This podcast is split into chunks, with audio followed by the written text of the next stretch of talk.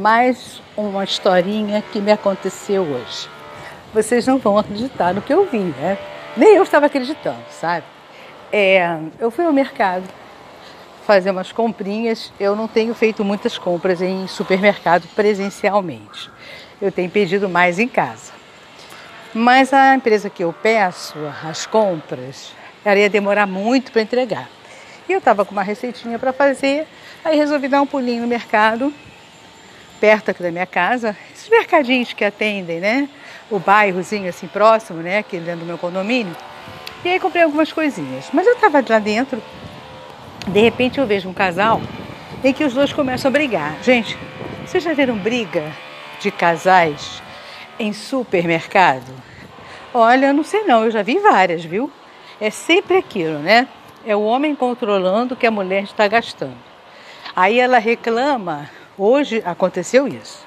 Ela queria comprar mais algumas coisas e ele vetou. De jeito nenhum, não vamos comprar aqui, porque esse mercadinho é mais caro que o mercado maior. Amanhã você faz as compras, você pede, mas ela precisava daqueles ingredientes para fazer a receita para amanhã.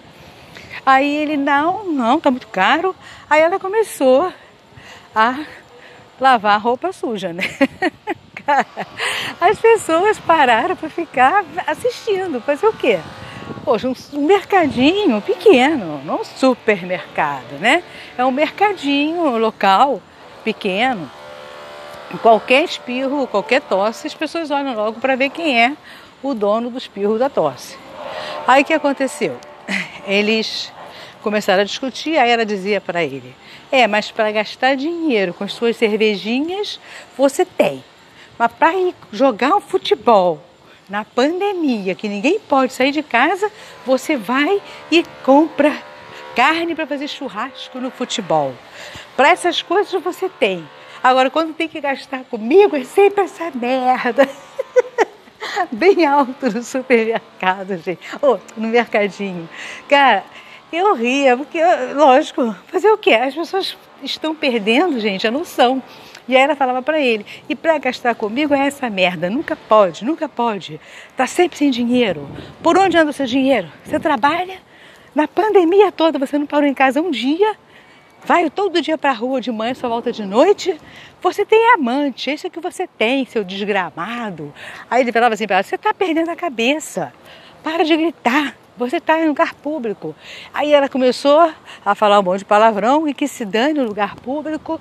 E eu quero mesmo que todo mundo saiba que você é um safado, que você está me agredindo moralmente, porque eu preciso das coisas e você não quer me dar.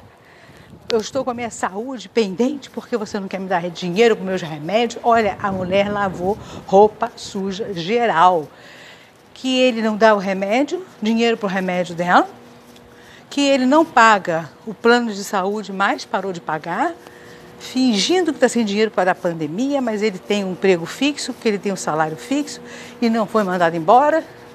Então, o que, que está acontecendo? E ela queria manter uma DR com ele dentro do mercadinho, todo mundo olhando. E ele sem graça, muito, ele estava vermelho, roxo, ele tremia realmente, se ela queria fazer com que ele passasse vergonha, gente, ela conseguiu. Ele passou uma vergonha, que ela falou tanta coisa absurda. Aí eu pergunto, né? Com tanta reclamação dessa criatura, por que, que ela ainda está com ele, gente? Vamos dizer assim, faixa etária deles? Ah, em torno de uns ela em torno de uns 32, ele uns 35, 36 no máximo. Quer dizer, casais, casal jovem e um preso ao outro, quê? Se tem filho, eu também não sei, mas também não é motivo. Não justifica o fato de você viver infeliz porque você tem filho. Aí você é obrigado a aturar todas essas mazelas porque você tem filho, tem que criar seus filhos. Ué, as mulheres hoje estão trabalhando, as mulheres estão indo à luta, né? Estão conseguindo viver sozinhas. Para que viver do lado de uma pessoa que faz tudo isso com ela? E aí ela dizia assim para ele: Eu ainda vou te largar, seu desgraçado. eu ainda vou te largar. E ele não respondia nada, né? Ele sério, sério, olhando para ela. E se ele falasse mais alguma coisa, seria muito pior, que aí ela ia tomar um, uma direção muito pior naquela relação ali, né? Ela ia partir até para bater no cara, porque ela estava num estado de nervo. Aí, conclusão, no fim da história, ele acabou comprando tudo que ela queria. Aí ele virou para ela e falou assim: Olha, estou esperando você ali fora, toma o cartão. Aí jogou assim um cartão para ela pegar, caiu no chão, ela pegou. Você compra o que você quiser, estou esperando no carro. E foi embora pro carro. Mas eu acho que já deveria ter feito isso logo lá no início, quando ela começou a lavar roupa suja. Ele devia ter largado o cartão lá e se mandado, né? Ele ficou ali parado, ouvindo tudo aquilo.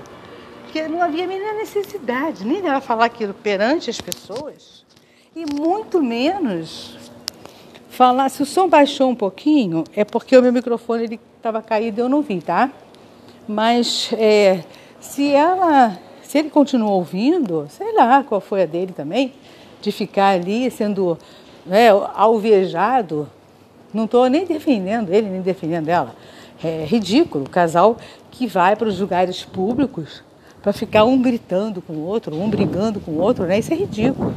É, são casais que às vezes em casa têm esse hábito, ou não se falam, ou brigam o dia inteiro, aí quando vão para os lugares levam essas péssimas manias né, de ficarem brigando e brigam em qualquer lugar e constrange todo mundo, né? A verdade é essa, né? Mas, gente, então é isso aí.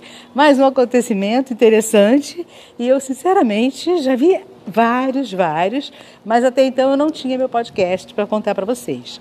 Alguns eu lembro e eu vou contando ao, ao decorrer do tempo aqui para vocês, porque são fatos muito engraçados, muito interessantes do dia a dia, né? Aquela coisa que nos acontece e que a gente, se não deixar gravadinho também, um dia esquece. E, e, e não é legal. E é bom passar também as nossas vivências, experiências para outras pessoas. Eu acho isso super interessante. Adoro ouvir esse tipo de podcast também. Ouço bastante, me divirto, choro, me indigno com as pessoas, fico ah, dando opinião. Eu gosto muito de interagir na, nas redes sociais, então isso para mim também é uma forma de interagir com vocês e vocês comigo, ok? E conhecer um pouquinho da minha, do meu dia a dia, da minha rotina.